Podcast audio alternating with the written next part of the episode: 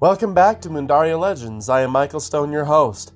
Just so you know, I am well on my way to completing my first draft of the book I've been telling you all about. I am about to hit 90,000 words. So, if you want to keep up with the latest news on that front, be sure to use the links in the description to follow me on social media. Today, however, we do have a very action packed episode, so we're going to get right to it. Without further ado, here is Season 2, Episode 8 Disaster. Luella was there again, just as it had appeared so long ago. The underwater manor, alight with the purple glow of the bioluminescent algae of the thermal vents nearby, stood as a not so modest monument to the excitement and extravagance that Luella and her mother had been excluded from all their lives. The many gaudy parapets and buttresses gave the other senator's home the airs of a regal ancestry with nothing to hide nothing to be ashamed of. But, as was the case every other night Luella had this dream, she saw that same flashy grin turn to a pitying frown. You must understand, it was very fun tonight, but what you are suggesting just wouldn't be good for either of us. And why not? Luella protested, her anger boiling over. This was not going her way at all, not at all the way she had wished. I tell you, I have an in with Orlum. You have the support of the guilds. And as you said, what we have is fun. Much more than just fun, I hope, she added coyly. The merman in front of her gave a purring sound with his deep voice that drew Luella's eyes to his slim, muscular torso. You may be right about that, Luella, but to be polite, you aren't the first woman who has provided me with this kind of distraction. And you won't be the last. And while you keep talking about this in that you have with King Orlum, I have yet to see any indication of it. Luella huffed. As I have told you, I can't talk about it that much. But I am convinced that with the right kind of persuasion, I can get Orlum to see that the merman he has in mind for his successor just won't make the cut. With the right kind of support from me, you won't need to worry about whose support you have from the Senate. So you keep saying, the Greenscale sighed, shaking his head, and yet you still haven't shown me any deliverables. Luella! Luella, I hope you can hear me! A deep voice called out. Luella looked away from the merman towards a Cthulhu who was completely out of place. He wasn't supposed to be here. Interfering like this in your sleep should wake you soon. When you do wake up, try not to make it sound. I am casting an illusion to make it seem that you are one of the dead human soldiers. I have another illusion of you in a jail cell to make sure you are not missed. Just do not make a single noise, and the dwarves should toss you overboard. Luella's head began to spin. Dwarves? Was she on a ship? Wait! She spun back to the merman she had been talking with.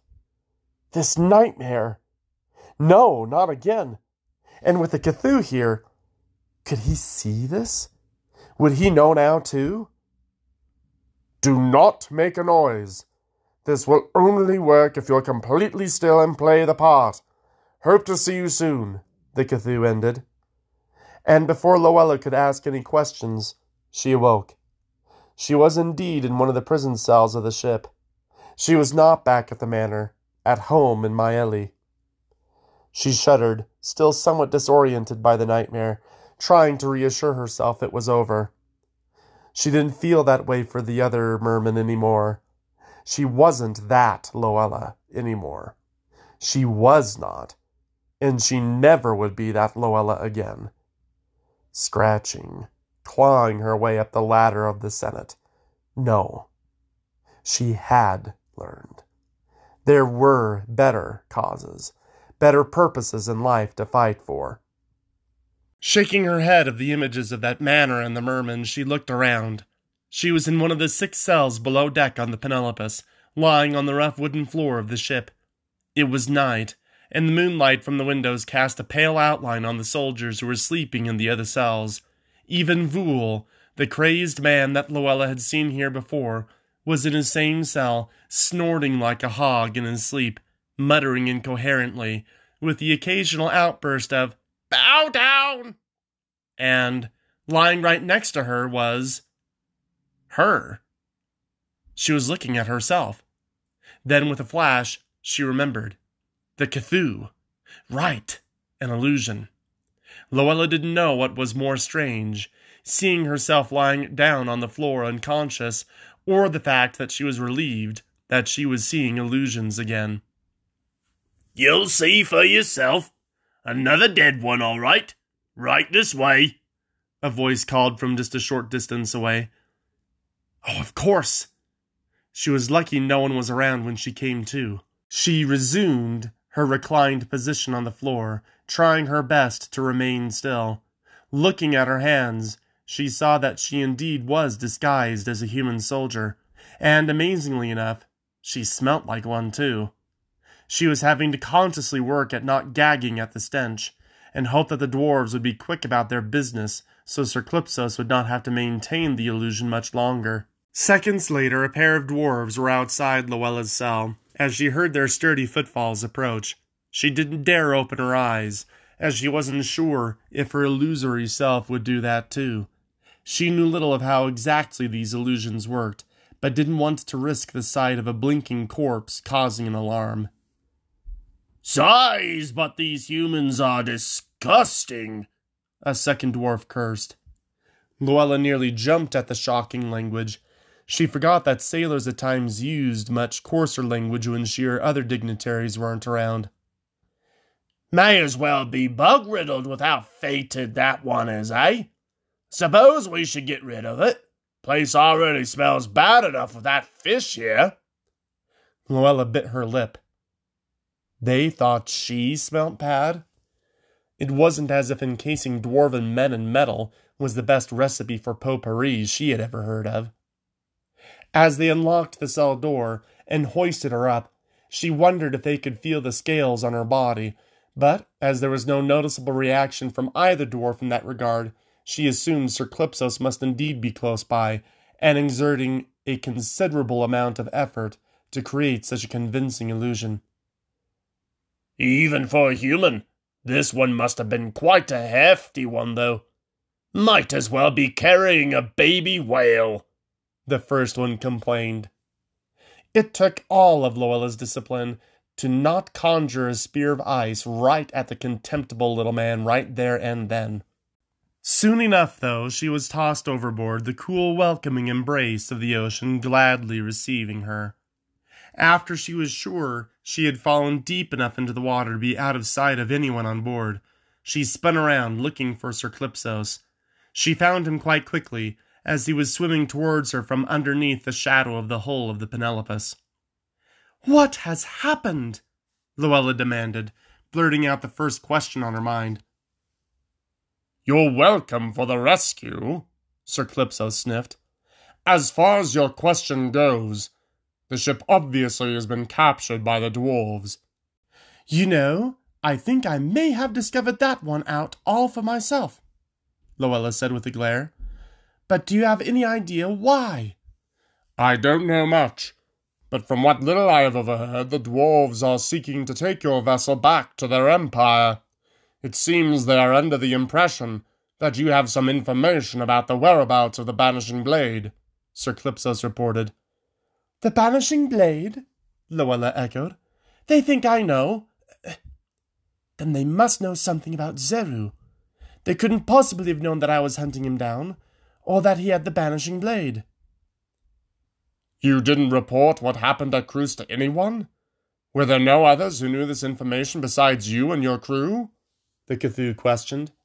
No, uh, though I did send a report to the Arthurland government to inform them of the loss of Aeltha and Pathan.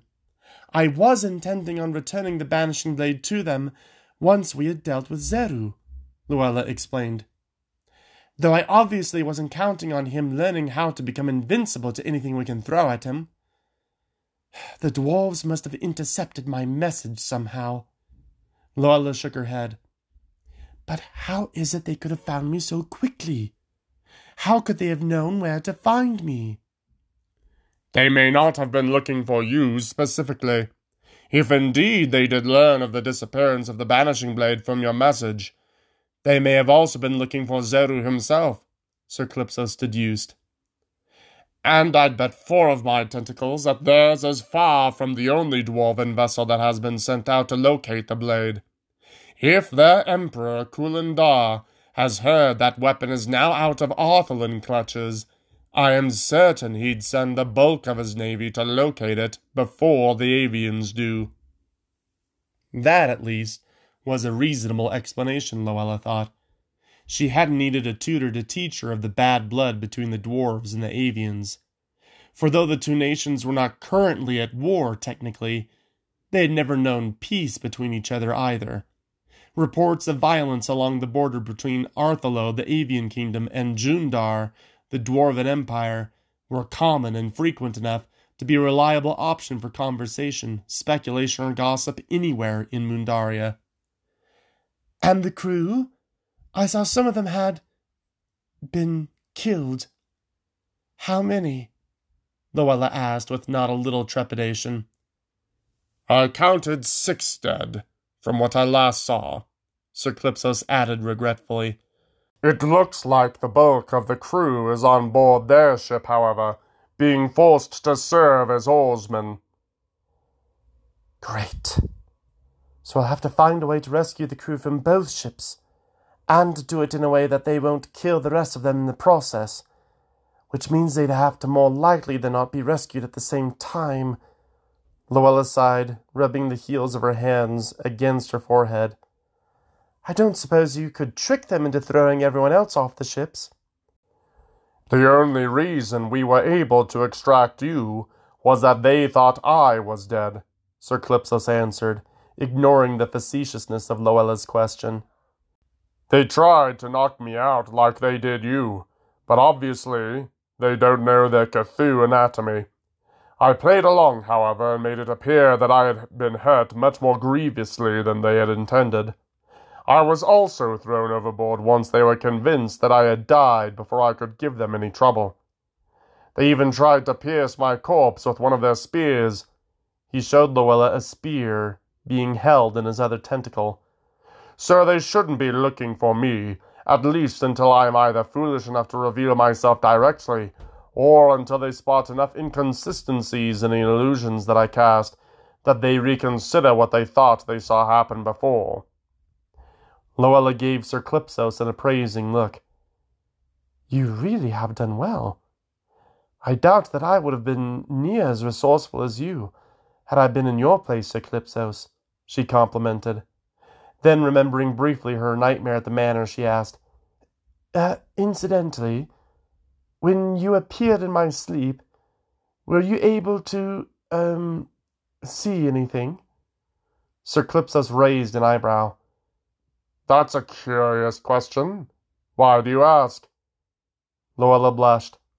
I'd rather not talk too much about it. It was just a very private dream. Sir Calypsos rolled his eyes. This is hardly the kind of crisis for us to care about. But if you must know, no, I cannot peer into others' dreams. I can only project illusions to others as they sleep, and you'd have to be an illusionist to make me see anything of what you are dreaming of, for me to get any inkling of what it was you were dreaming about. Whatever your secrets are, Senator, they are safe and, in my opinion, the least of our concerns at the moment. Luella nodded. Right, yes, of course. The least of our concerns. So, how do we do this? How do we save them? We are outnumbered, but we might have a potential ally. I am sure you might be able to sense them with your hydromancy any minute now. But there is another ship that is following the dwarven vessel as it tows the Penelopus.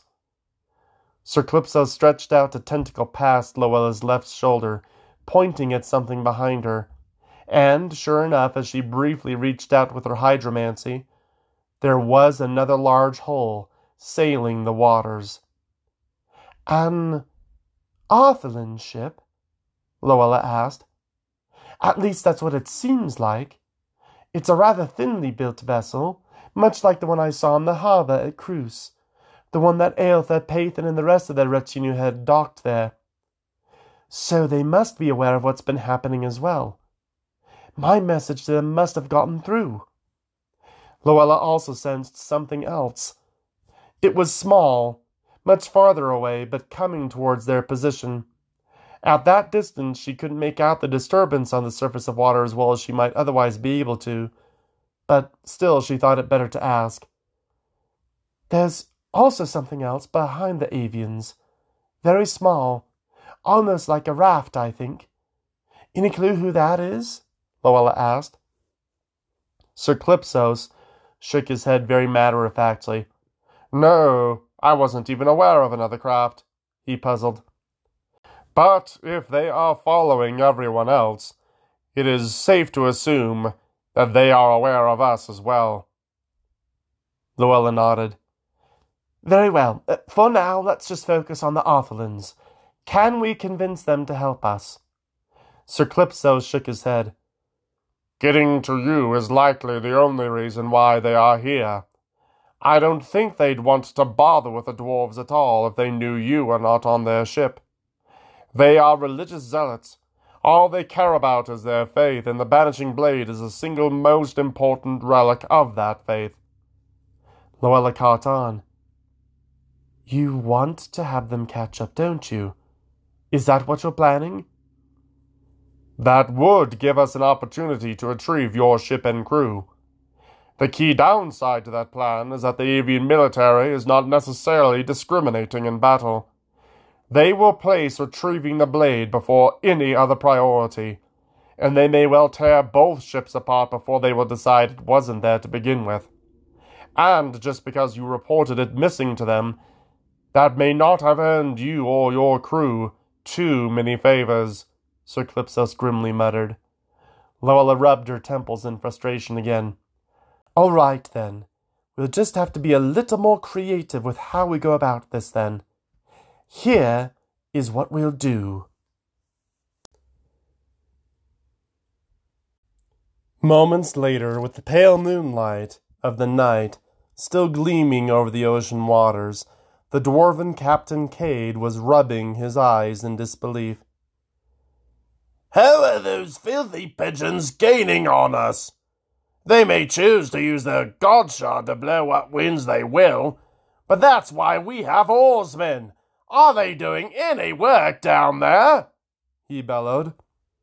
They're at double pace, Captain. I don't know if we can get any more out of them, though, sir. I am sorry I can't explain it, his first mate reported. Even when towing a wee little vessel like the Maeli ship, we should still be outpacing the avian corsair. Then there is no use in us hemming and hawing over what should be. We should be punishing those scummy birds for daring to interfere with our mission, the captain growled. Cock your crossbows, ready your axes. The birds are gaining on us, but their feathers are as good as ashes when they come here. You all hear? Make these Arthelans curse their pretty little god Yale for ever hatching from his egg. A conglomeration of hearty approval sounded from the dwarven crew as they carried out their captain's orders. Then, as the avian ship came within range, Cade saw the telltale outlines of avian sky archers beginning to launch from the enemy ship, the night's moon highlighting their wings as they began flying towards his ship. Prepare to fire! Captain Cade called out. They won't make it easy, so don't any of you hold back. Luella and Sir Clipsos waited below the waters by the Penelopus, waiting for the battle to start. Sure enough, dwarven battle cries met the piercing shriek of the avian war caws as the sky archers descended on the dwarven ship. They shouldn't have any of our crew above deck, Luella reminded herself. They won't be in danger yet. Are you still sure there is not a way to warn our men of what is coming? They have most of your crew working the oars on the dwarven vessel, and I can't get the dwarves overseeing them to leave them alone quite yet, so no, Sir insisted. But the avian ship will target those oarsmen as soon as they get close enough. Can't you do something to get my crew free before then? Luella pled. Just because I am an illusionist doesn't mean I can work miracles, Sir argued. Though, I might have the next best thing.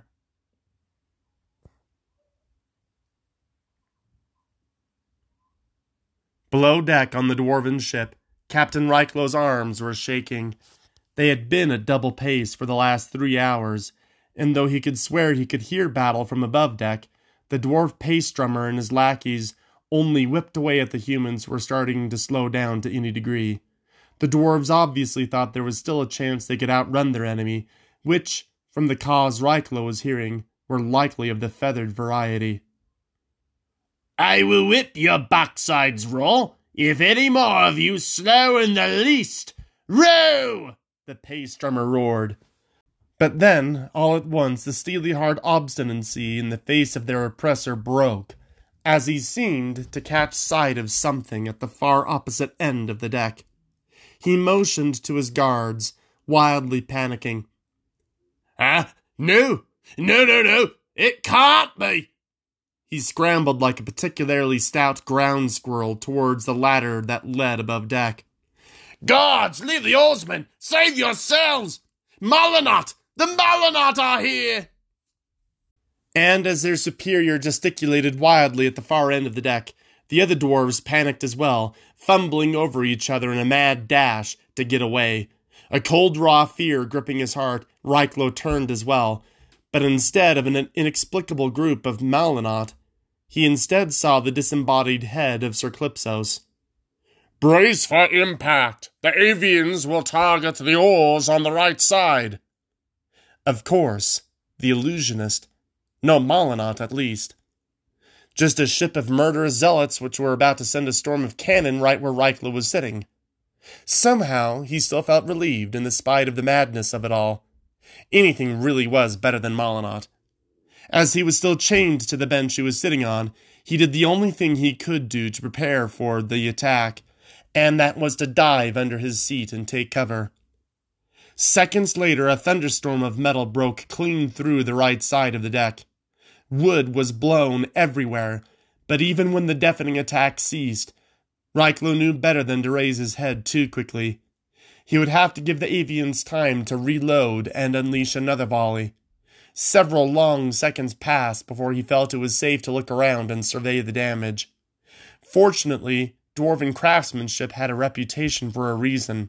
The hull, of course, had not held under the near point blank range of the avian cannonade, but the worst injuries his men on the right side had suffered weren't life threatening.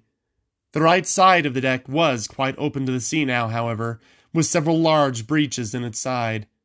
Being on the oar deck meant that they fortunately were not taking on water at the moment. The metal cuffs chaining him to his seat suddenly became quite cold, sea water shooting from the open breaches in the hull as it then worked into the grooves of the metal, freezing it and forcing it apart to free the captain with a crack as the ice shattered as instantly as it had formed. Others of his men observed the same strange phenomenon as they then saw Luella come to the water's surface outside. Evening, everyone! Want to go back to our ship? she cheerily asked.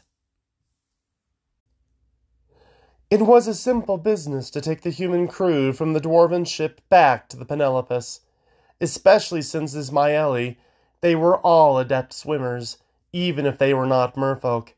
After that, they quietly retook the ship, eliminating the few dwarves who had been left behind. Luella summoned a notion wave to carry her aboard, once Reiklow had given her the all clear signal.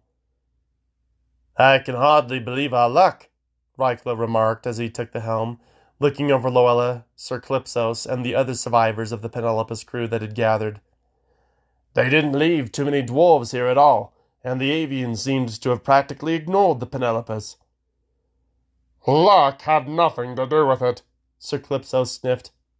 The avian captain is under the impression that he saw a vision of Yale himself telling him that the blade is specifically somewhere on the dwarven vessel, not here.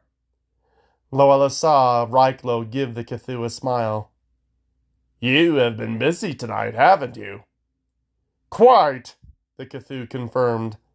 And since the avians and dwarves are locked in mortal combat with each other, they likely won't notice our disappearance until we are well out of sight, especially as it is dark, and maintaining an illusion of our ship here should work as long as I can keep eye contact. Then, if we all really are truly accounted for here, let's get out of here, Luella ordered, rallying the crew gathered around her. We should count ourselves lucky things went as well as they did. A sudden choking sound broke forth from behind her. She turned and immediately cursed at herself for having so quickly pronounced success on their operation. Reiklo had been seized and bitten on the neck by the occupant of that other craft that Luella had sensed earlier on the waters. How long had that creature followed them? How long had he been tracking their scent on the waves? I'll have him for my appetizer, the terrifyingly recognizable Molinot from Ragnath snarled. But you, Merfolk Luella, will surrender your flesh to my maw now, unless you want any more deaths on your head. Luella could hardly believe it, but that creature with his too many arms and with his stench was no illusion. He really had followed her all the way here. Make your decision, fish meat, the Molinot crowed. For I am Serac, and I have claimed your flesh to be mine to consume. And my spawn will not tolerate much delay. He sickly chuckled. A skittering, scuttling noise from the back side of the ship broke forth, with more misshapen, part insect monstrosities beginning to emerge from the side of the ship. Captain Reiklo screamed through the pain. No, Senator! Everyone! Abandon ship! All hands abandon ship! Frenzied, Serac took another bite out of Captain Reiklo's neck. Luella screamed, reaching instinctively out with her hydromancy to knock the sickly creature off him. No, no! Reiklo couldn't! This couldn't be! But Luella's attack did not shake the Molinot, and instead sent both of them careening over the back side of the ship. The other bugs had not been deterred in the least, however, and quickly crawled over the very space where Serac and Reiklo had been before. You heard him, Luella! We need to leave! Sir Calypso started to turn to the remaining crew. Everyone, get off the ship! Abandon ship! Abandon ship! They hardly needed any coaxing, however. Most were already taking to the smaller dinghies on either side of the vessel. But, to Luella's horror, some Molinot were already tackling down some of the men there, too, beginning to feast, to consume. Sir Calypso seized Luella and raced to dive off the ship, his tentacles waving wildly through the air. But she was still in shock, her eyes fixed on the other men on the ship, already either dead, dying, or much worse. Once they were overboard, Sir Calypsos angrily rounded on her. Luella, there is nothing we can do. We need to leave now. It it's my fault. Reiklo told me I should have killed him. That Molinot. We should have put him out of his misery. But there is no time, Senator. Later. Now please do what you can to get us out of here, Sir Calypsos yelled. But we have to help them. We can do nothing, Senator. We need to leave. Any attempt you might make to save their lives now will only further endanger your mission. They may yet survive, but if that Molinot is gunning for you, the best you can do is lure him and those others away from them. We need to ensure Zeru is stopped.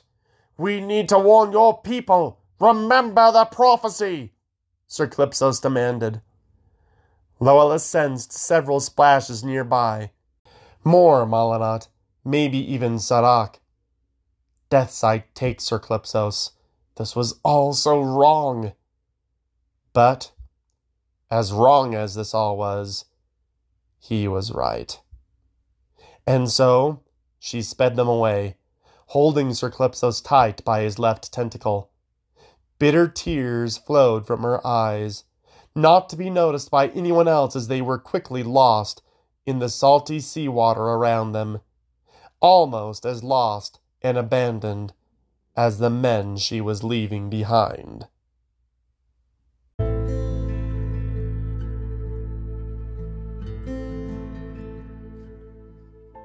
And that concludes today's episode. Tune in next time on August 3rd at 6 p.m. Mountain Standard Time for the continuation of the story. Thank you so much for your patronage, and remember, you cannot see the hero if you do not know the monster. Stay safe out there.